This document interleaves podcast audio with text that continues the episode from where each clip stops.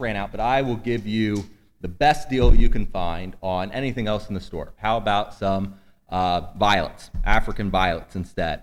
Customer replied sadly, No, it, it was red geraniums that my wife asked me to water. You'd think that fairly simple task like watering the plants wouldn't be too hard for a guy. And Lauren and I uh, decided, you know, we're moving into a new place, and we decided we need a theme for our apartment. And we decided that theme was going to be jungle. And so uh, we've got some plants, and, and, for a while you had to uh, kind of go through a maze to get through the apartment between them all. And we've had our ups and downs. We've uh, put some a little too close to the window, some a little too far away from the window. Some are in rehabilitation now. Uh, and it seems like some people just aren't born with a green thumb. But in our parable that we read this morning, we learned God wants us to be farmers, whether we think we're good at it or not. And even for those who feel uh, ill equipped for that role, we need to learn how to get better, how we can be better sowers of God's seed. So, I started to realize this is a really well placed class time because you know, we can go and, and, we can study something in the morning, and then here in the evening we can apply it a little more practically and, and uh, talk about it and discuss it together. So this evening I want to turn from that you know, general concept that we established this morning because I think you know, everyone in this room can say they know it is better, it is important that they learn how to get better at letting their light shine and, and showing or sowing the seed of God's word in the world. We know that general concept already. So tonight I want to get more specific. So, what are some specific examples of how we can purposely share the gospel with those? This morning we saw specifically talking about people who don't want to hear it. We said there's some people uh, who, who it just feels like a brick wall when you talk about what you think is the greatest message the world has ever received, and yet you tell it to some people, and uh, you just get a blank stare in return. So, what are some specific examples of how we can overcome that? Persistence. Okay. House. What? Don't worry about yourself. Okay. So don't worry about your image, your your uh, standing. Just go for it because what you're doing and sowing the seed of God's word is more important than anything temporary in this world. What else? Pray about it. Absolutely. Pray for those doors of opportunity. Andy. Okay. How so? Okay. Uh, are you talking about when we go and talk to somebody about God's word? Just in general. So be a, a, a shining example of gratitude. Absolutely. Social media, absolutely. If we're going to talk very specifically, that uh, and we saw um, you know, this morning, uh, letting our light shine. That is certainly a place where there's a lot of darkness, and we can be a light shining in contrast. Okay, absolutely. Saw this morning there's different types of soil, and sometimes the seed's not going to grow, but the sower didn't stop sowing because of that. Christina.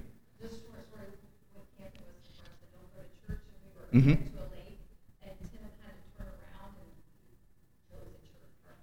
Mm-hmm. And my friends, when they pulled up, they're like, oh, so this is how you were getting us to church. I said, well, no, it's a Baptist church.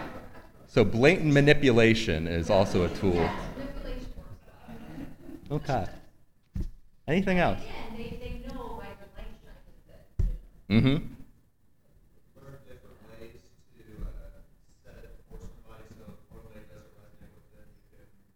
Okay. So some people respond to different things. Absolutely. Christy. You know, even, even those that don't believe want prayers. Mm-hmm.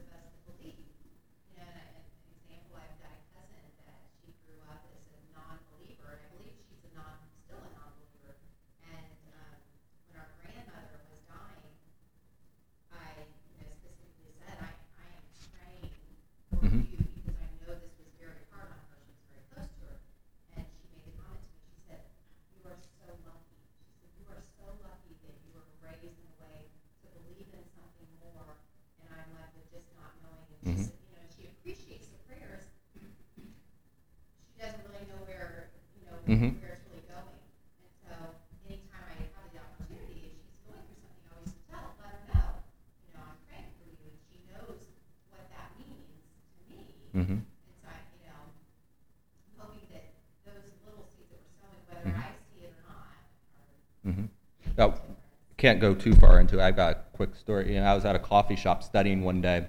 I went into this coffee shop every, I don't know, what was it, Monday or something? I don't know. I, I chose a day and I went there. Um, and I sat and I had my Bible open and, I was just working, and, and people would come up and talk occasionally and ask questions. And one guy came up and said, I see you're studying here. I see people stopping by. Is it okay if I stop and pray with you? And so that difference between saying, you know, I'm going to go and pray for you, and people appreciate that. But I can tell you, I appreciated that guy stopping and praying with me right then and there, not saying, you know, I'm going to write it in a notebook and do it tonight, but doing it right there with me um, made a huge difference. So finding those different avenues. Mm-hmm. Yeah, absolutely.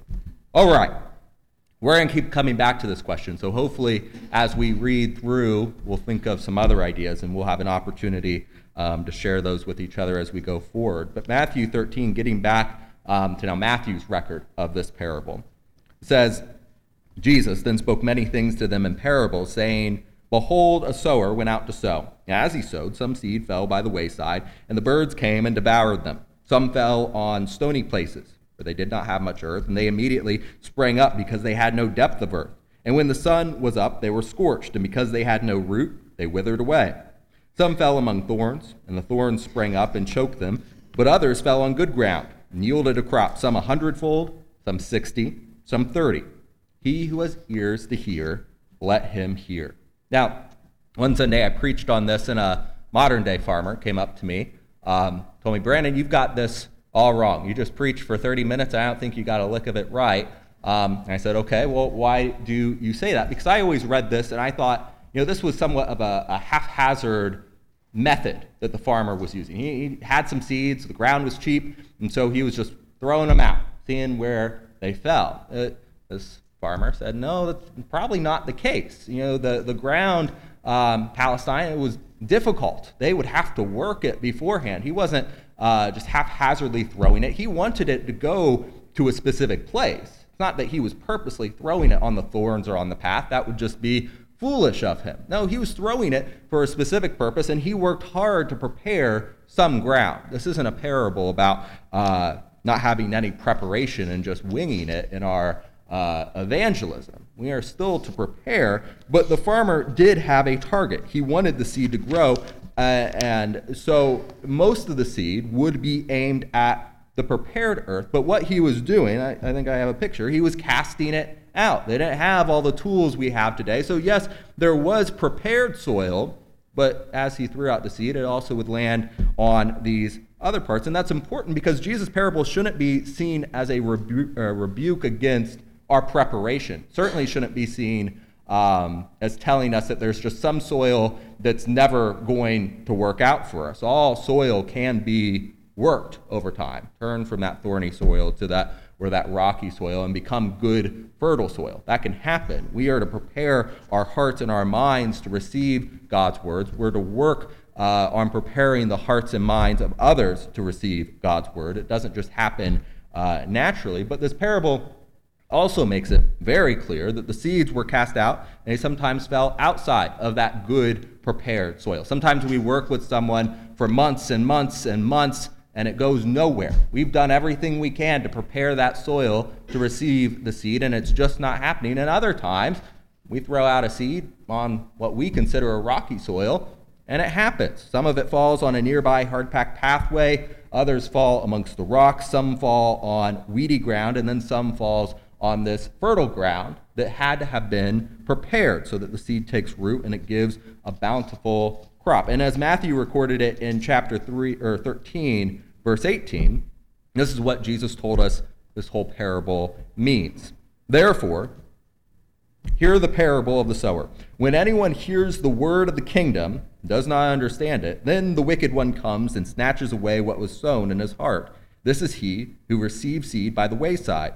But he who received the seed on stony places, this is he who hears the word and immediately receives it with joy.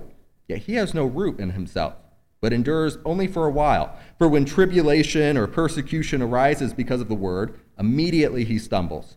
Now he who received seed among the thorns is he who hears the word, and the cares of this world and the deceitfulness of riches choke the word, and he becomes unfruitful.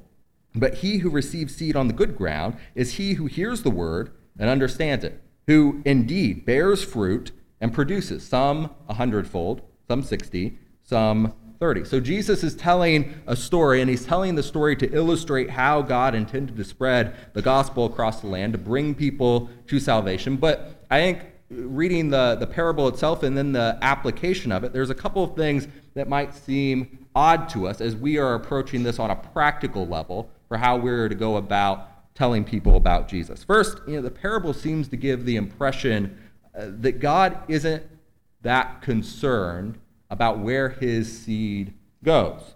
Yes, the soil that is prepared well will have a better chance of growing deep and strong roots, but if the seed lands on less well prepared soil, that's fine too.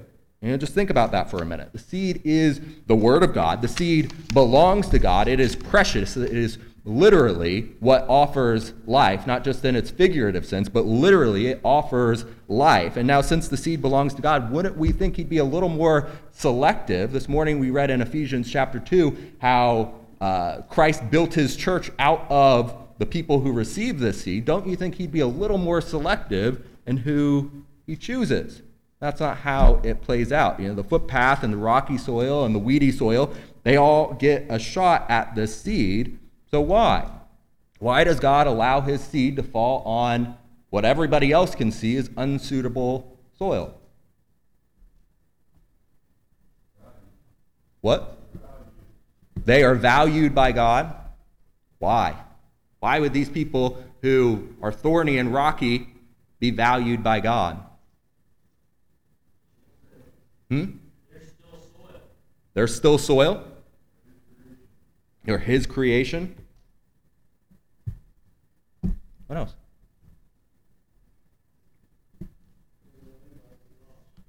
He doesn't want, Jesus came to save, not to destroy the earth.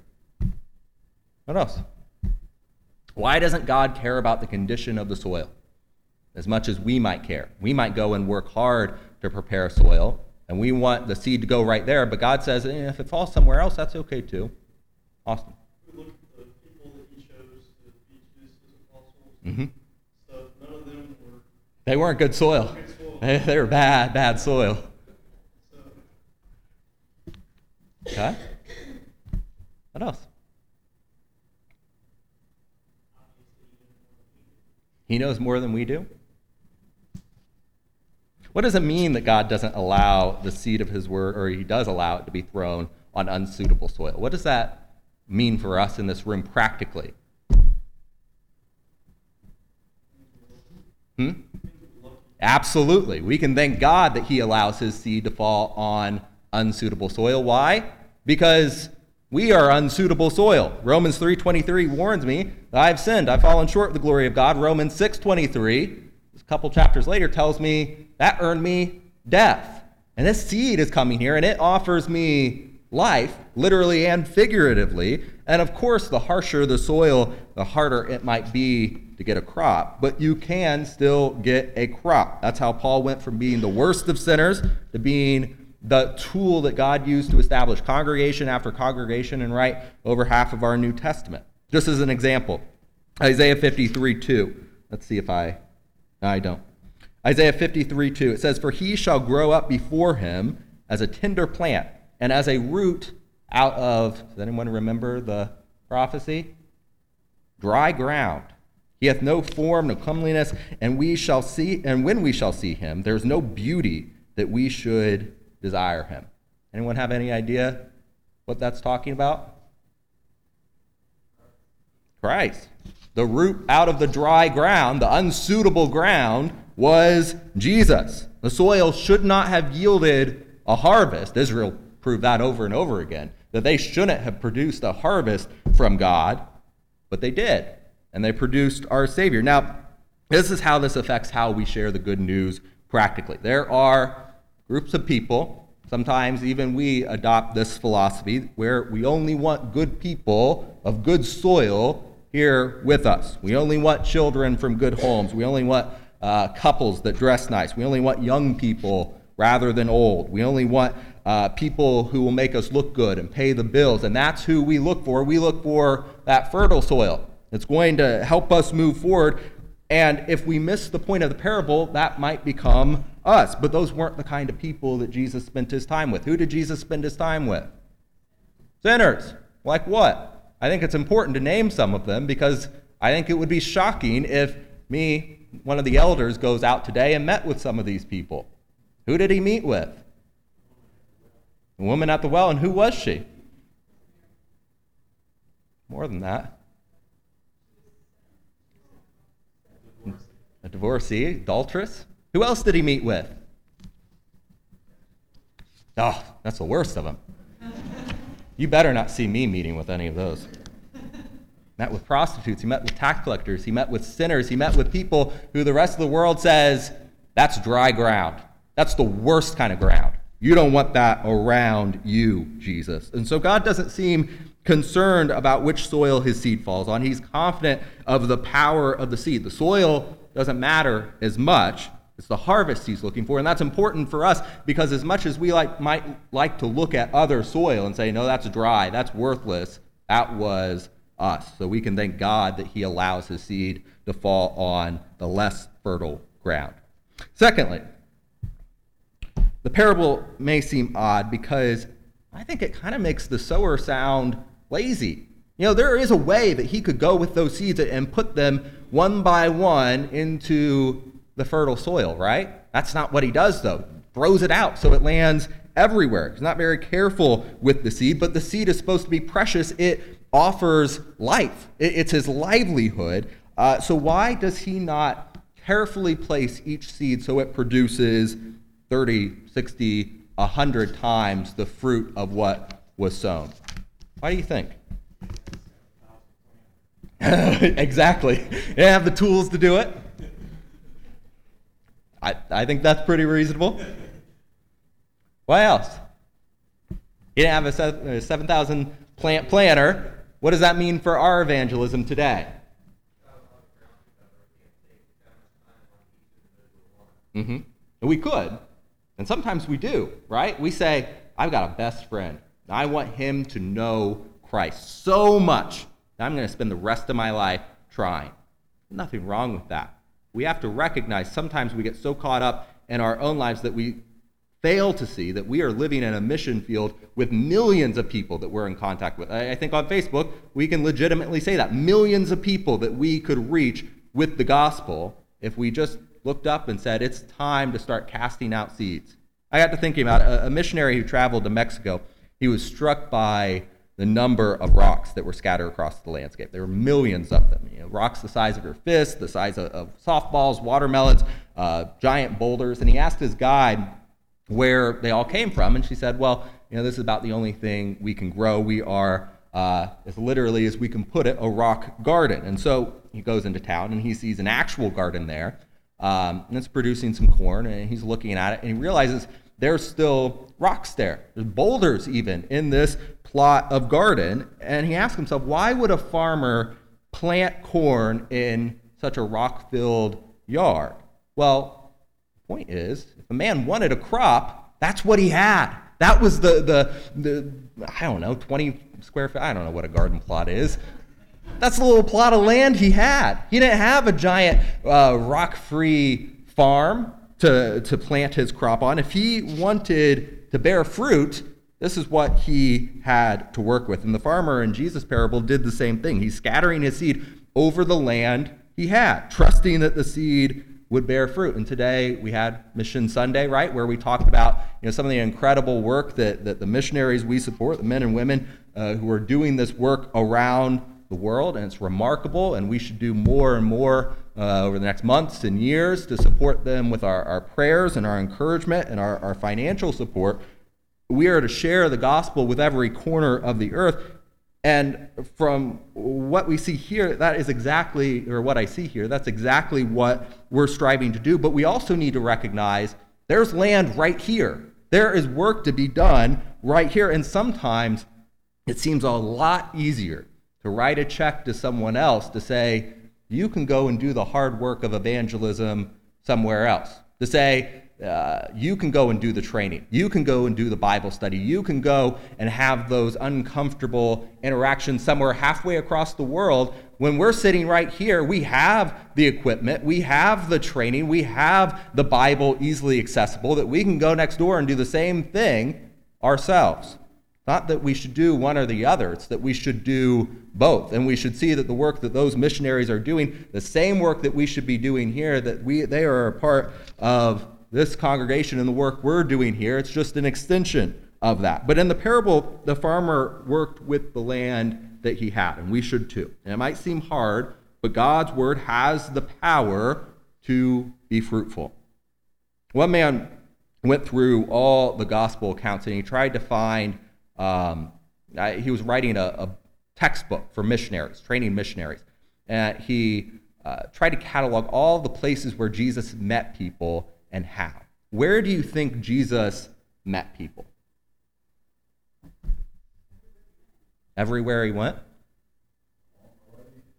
Along the way?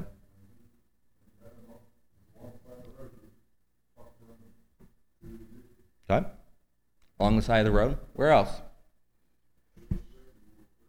What? Okay. Okay. In a tree? What? In a boat? Okay.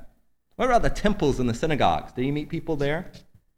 Kind of like our, our buildings today, obviously not the same we know from Scripture, but we treat our buildings sometimes like they did the temples and the synagogues, unfortunately. They, this guy, he put it all together. He found 132 contacts that Jesus had with ordinary people. So I, that will exclude the times that, that he was, um, you know, before political bodies. Six were in the temple, four were in the synagogues, 122 were in all those ways that we just listed in the daily walks of life. Jesus taught people where they were, and his point, the scholar's point, was Jesus thought outside the box. He thought outside the temple, he thought outside the synagogue. And so if you and I are going to reach people for Jesus, if we're going to follow his example, we've got to do that too. We've got to think outside the church building sometimes. We've got to also, I think for some of us, we need to think outside of foreign mission fields as well. That's become our box, that that's where we do evangelism. And here we just meet in a building and say, this isn't a mission field anymore. We've got to get outside of our comfort zone and just start meeting people in their daily walks of life. So, practically, what does that mean? What kind of things can we do practically to tell people about Jesus in our daily walks of life? Christy.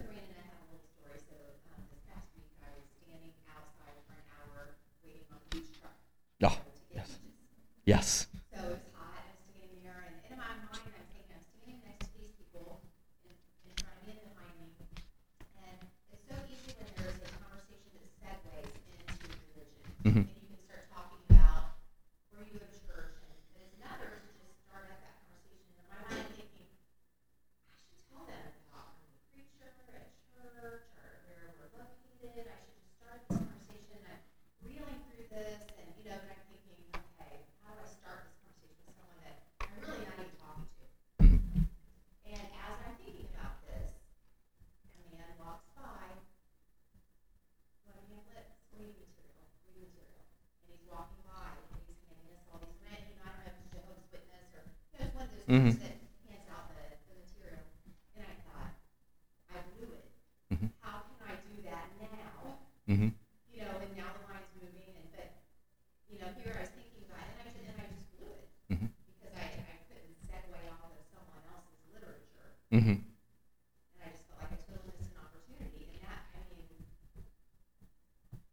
and I, it was, I guess, fear Mm-hmm. of just how to get that conversation started with someone that I wasn't yet talking to, Mm-hmm. and looking like a crazy person. You know, Yeah. I mean, it's, that Yeah. was the feeling that I was having, Mhm. you know? Absolutely. Any other thoughts? What kind of practical steps, not just trying to teach people about Jesus or preach at people about Jesus, what can we do in our daily walks of life to tell people about Jesus? before we can constantly be telling people we need to be thinking about Okay. So we need to start our, which I talked about. Mhm. Start our day where we're already thinking about God, so it makes it easier Yeah. to bring that up in conversation. Mhm. If you haven't thought about it for a week, then it's gonna be super awkward for you to try to bring it up with somebody else. Mm-hmm. Austin?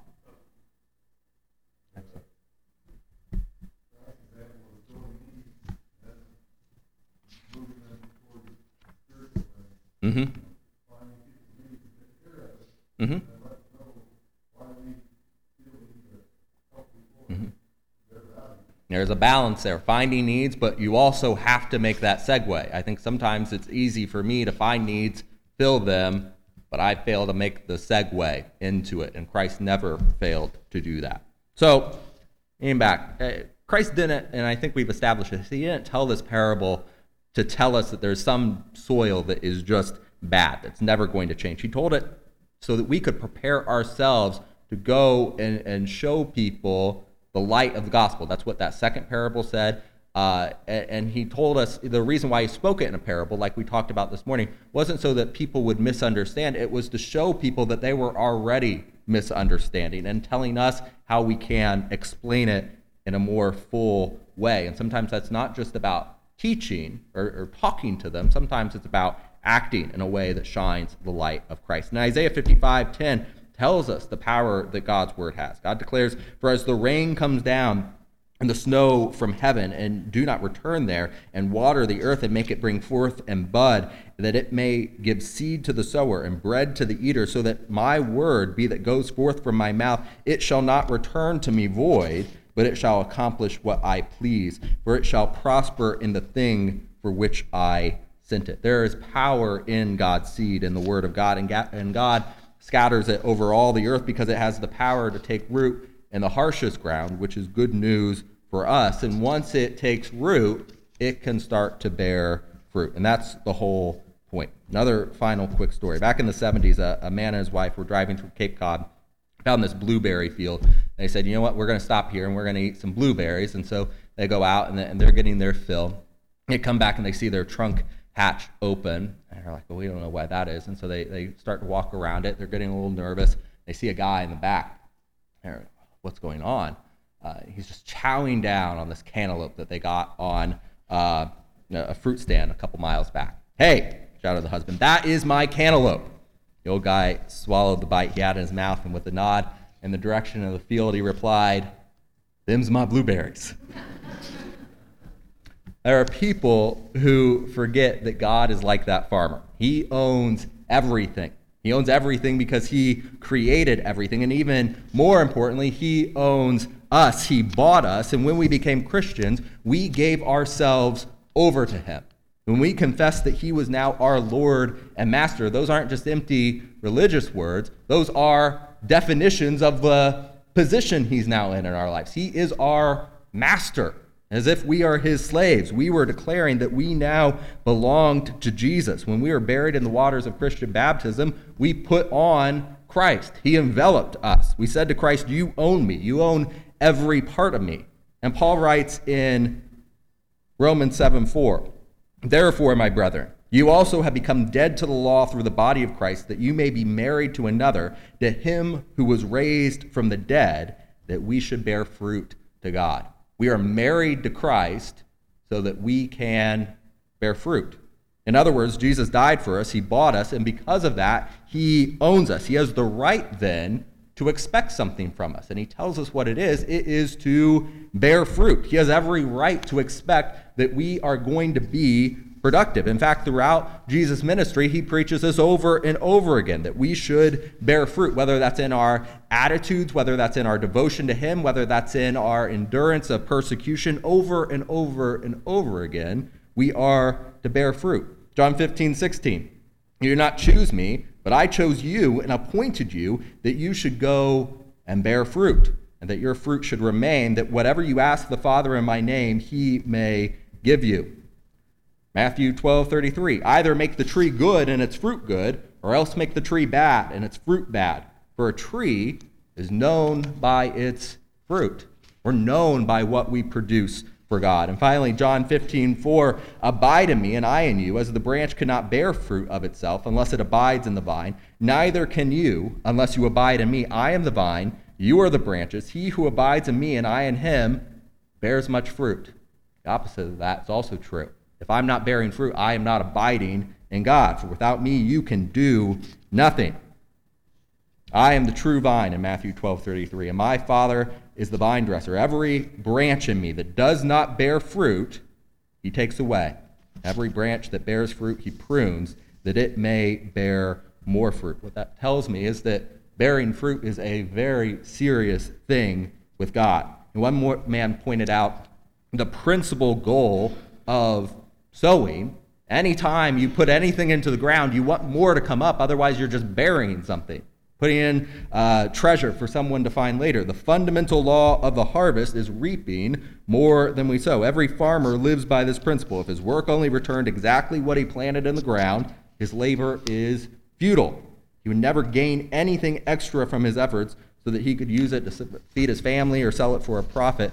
And he said, consider, consider the potential of one kernel of corn. One kernel of corn will produce one corn stalk. Each stalk produces one ear of corn. The average ear of corn has 250 kernels, and so that single kernel of corn will yield a 250% increase. Now, in the parable of the sower, we're told about 30, 60, 100 times increase, right? That's what we are expected to bear fruit. And different plants will have different uh, numbers of kernels or seeds depending upon what type of plants they are, but they will all produce a crop that is more than what was sown. Otherwise, there is no point in what we're doing. If we are not producing more than what was put into us, there isn't a point in what we're doing. So we must bear fruit. Question is, what does that mean? We see this over and over again. This is the command to bear fruit. What does Jesus mean? What does it mean to bear fruit for God?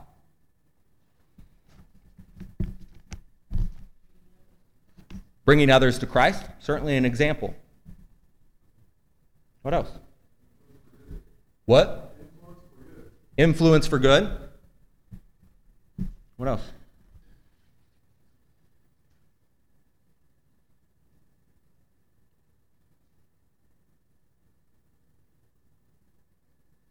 Influence for good, bringing people to Christ. When else? Austin. Okay. Okay. Obedience to his will. Anything else? Okay. I can see three categories where the Bible uses this term bearing fruit. The first, we are expected to bear fruit in our attitudes. Galatians 5:22, we know this. But the fruit of the Spirit is love, joy, peace, long suffering, kindness, goodness, faithfulness, gentleness, self control. Against such there is no law. And it helps to understand the fruit of the Spirit by what it's contrasted with in Galatians 5:14 says, For all the law is fulfilled in one word. Even in this, you shall love your neighbor as yourself. But if you bite and devour one another, beware lest you be consumed by one another. Now, the works of the flesh that he's contrasting the fruit of the Spirit with are evident, which are adultery, fornication, uncleanness, lewdness, idolatry, sorcery, hatred, contentions, jealousies, outbursts of wrath, selfish ambitions, dissensions, heresies, envy, murders, drunkenness, revelries, and the like, of which I tell you beforehand, just as I also told you in time past, that those who practice such things will not inherit the kingdom of God. So, bearing fruit first means it's in my attitude. My attitude has to be bearing fruit for God. And if it is bearing the fruit of the Spirit, then I'm not going to be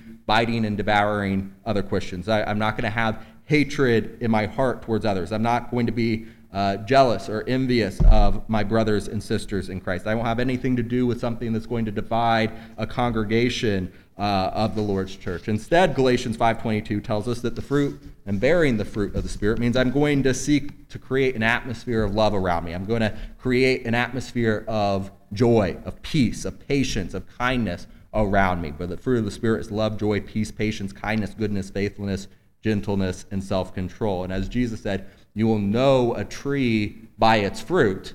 Tells us very clearly what our fruit is to be in our attitude. But secondly, our attitudes can't stop there. Otherwise, again, we're kind of worthless. They have to lead to actions. Faith without works is dead. Paul wrote, We pray this in order that you may walk worthy of the Lord, fully pleasing him, being fruitful in every good work, and increasing in the knowledge of God, in Colossians 1.10. In other words, when we bear fruit, we're going to be doing good works. We'll be doing good things for Jesus. The good works, that won't save us, are already saved, and we shouldn't think of our actions as something who we can get something out of God that way, or we can try to level the playing field with God. We don't use good works to barter with Him, but these good works are just the byproducts of our grateful heart. These are the things we do because we love Jesus and He abides in us, right? If we if He abides in us, then we are going to bear fruit. That's what it means to produce the fruit of good works. And thirdly, Bearing fruit for God, it involves our attitudes and our actions. And this morning, we also saw that those attitudes and actions will hopefully lead to this last aspect of how we can bear fruit for God. Uh, faithful attitudes and faithful actions win souls. Proverbs 11:30 it says the fruit of the righteous is a tree of life and he who wins souls is wise. You see ultimately we want to win souls for Christ. That is our major goal. I win them by inviting them to church. I win them by talking to them about Jesus. But ultimately, I win souls by my attitudes that influence my actions, by the fruit of our hearts that they see in our lives. The message of this parable, the second one especially, about uh, letting our light shine, is very practical. The seed falls on all kinds of soil, but the best soils were the ones that yielded a harvest of 30 to 100 times that what was sown. So the question to ask ourselves today is what kind of harvest are we yielding for Jesus? How deeply has that seed taken root in our souls? Besides being faithful on Sunday morning worships, which everyone in this room is, and I want to know, uh, let you know how grateful. Someone said, uh, "Thanks for being here." I have to tell you, thanks for being here. I sure like someone to speak with, but what are we doing for Jesus right now? What are we doing practically to bear fruit? That's the evidence that we see in our lives that Christ is abiding in us. Not by uh, the, where we placed membership one day and keep coming back to. It is by our attitudes and our actions, and hopefully the result of that is to win souls. What can we do better over the next seven days until we meet again to bear fruit for Christ? And the question for us today is what have we done with the seed God gave us? If you haven't taken advantage of that gift that the seed offers, salvation, the opportunity to start glorifying God and His kingdom, you're ready to let it grow in your life, uh, repent, be baptized, I encourage you to come to the front of the room as we stand and as we sing so we can help you.